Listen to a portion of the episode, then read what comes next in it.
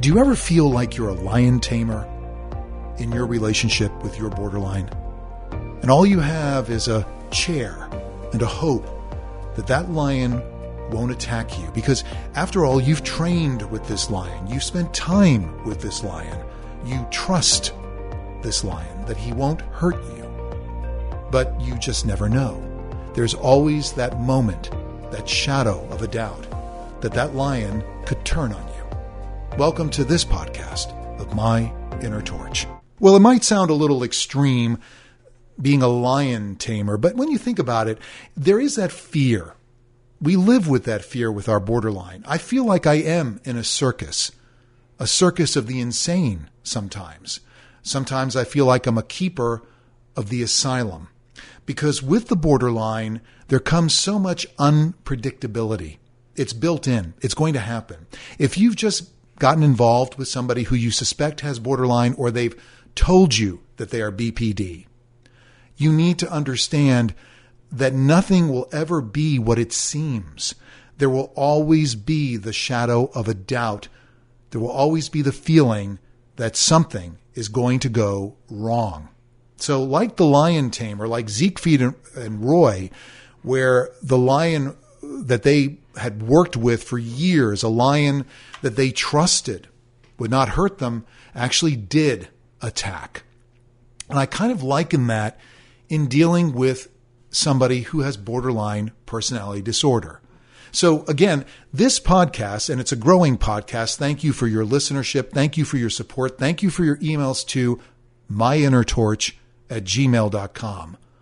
This podcast is not for someone who has borderline personality disorder or suspects that they do.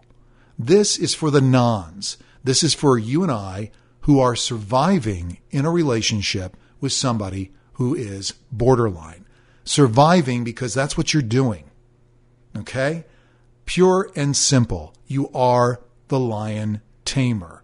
And unlike most lion tamers in history, you know that you will be mauled at one point or another in your continuing relationship. I mean, it's a guarantee.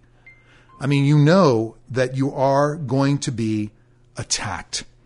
And that, I think, is probably the most difficult part of being involved with somebody with borderline personality disorder. And if you listen back to my earlier podcasts about emotional sandcastles and other topics that we've covered here, it all centers around survival.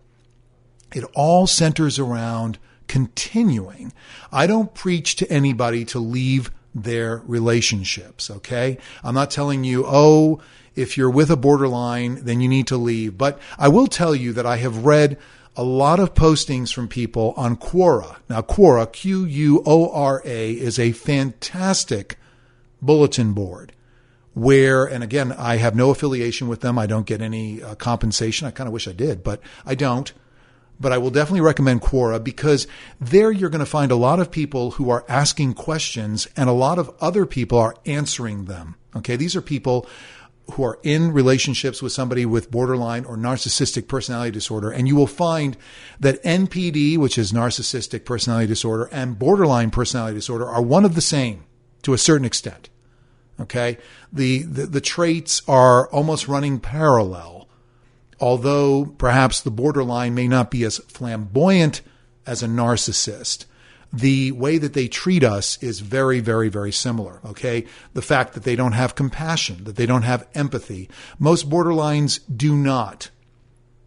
So the lion taming is all about an exercise of trying to survive, keeping the chair in front of the lion, having the whip. But the problem is with a lion, perhaps you can crack that whip. The lion will understand the cracking of the whip is to keep them at bay, to discipline them. You cannot discipline a borderline. You cannot combat a borderline. Everything that I'm reading on all these bulletin boards to share this information with you, unfortunately, almost everybody says the same thing. There is a common theme amongst all of us who are engaged in relationships, intimate or otherwise, friendship, relational, you know, it's the same. You can't change the borderline. And there are a lot of borderlines on Quora. And again, I do recommend that you, you check out Quora. It's, it's a fantastic app. It's a great forum.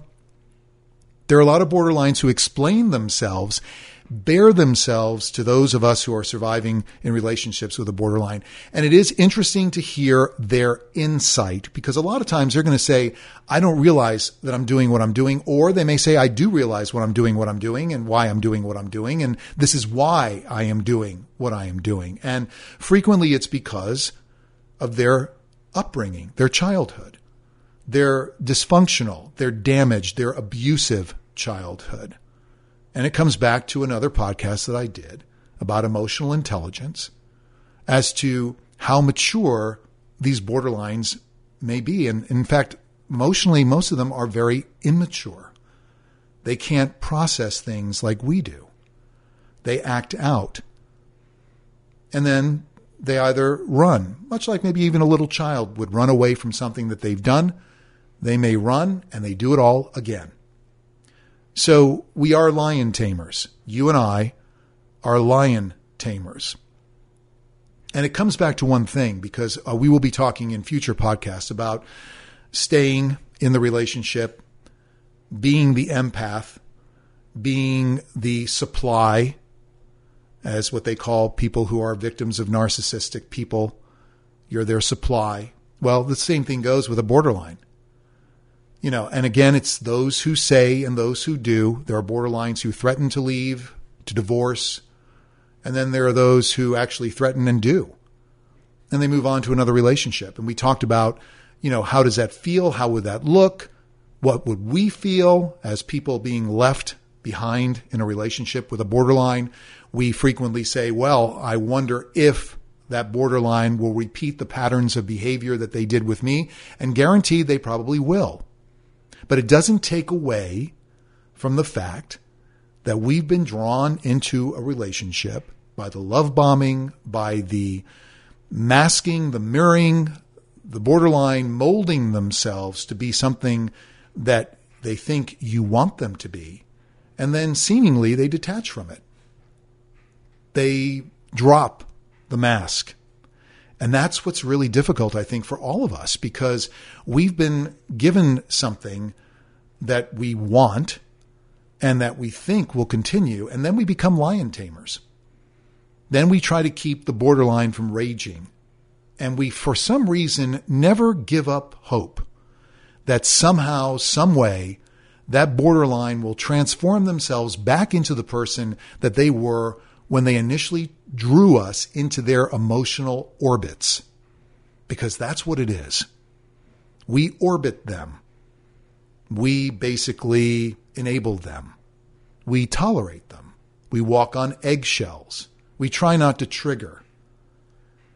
But is that the way a normal relationship is? And the answer to that question is no, it's not. So inherently, we do have to turn within because we can't control the borderline. Let me make that very clear to you. You cannot and will not control a borderline. They will not listen to reason. They will not try to necessarily improve themselves. There are a few out there that may go for dialectical behavioral therapy. There are those who may take meds. They may try to regulate, but the inner demon that is BPD the core remains. You can't take that disorder out of somebody. It doesn't go away. And perhaps now we can understand why alcoholics or drug addicts, you know, they can they can reform themselves. They can go clean, but there is always the shadow, the specter of them relapsing back into their condition, going back to alcohol, something triggering them to go back into drug addiction. Okay. Once an addict, always an addict. Once somebody with borderline, always somebody with borderline. So if you're listening to this podcast in hopes that I'm going to tell you that there is a silver lining, that don't worry, hold out, everything's going to be okay. After 20 years of being involved with a borderline, I can tell you, do they get better? No, we get better. We tune ourselves. We walk on the eggshells. They don't. I am very adept at not triggering my UBPD wife. Very good at it. That's why we exist. That's why our relationship is still where it's at. We are married. We remain so. But I can tell you that my borderline was exiting the relationship before it even happened. Was already saying that this relationship was going to fail. It was going to end. And it was up to me to figure out a way to keep constant. And I did, and I have. But I do sit back, and the whole purpose of this podcast is for us to kind of come to the realization to lift ourselves out of the fog and say, okay, this is what I'm doing. I am content with what I am doing. The circumstance will not change. I cannot change the borderline. Therefore, I choose to remain in this relationship. I take responsibility. You can't blame the borderline. Borderline's going to continue doing what they're doing, okay? They're not going to change. You change. You figure out a way to make the relationship work. And if you can't, then get the heck out of Dodge because it becomes intolerable. Been there, done that, but I choose to remain. So that's really the, the crux of my podcast, my inner torch. It's what you do, how you configure yourselves in going forward in your relationship with a borderline. That's how we work it. And we will continue to work it. And I will continue to provide you with much, as much information as I possibly can, if anything, to help you understand where you are and how you can move forward. MyInnerTorch at gmail.com. I really appreciate the growing of this podcast. It makes me believe that people are benefiting from this. Please spread the word if you know somebody else that is involved with somebody with borderline personality disorder. We all can benefit from knowledge. Check out Quora if you can. Continue your listenership. It's greatly appreciated. Until next time, be well, and in whatever you do, be good. This has been my Inner Torch.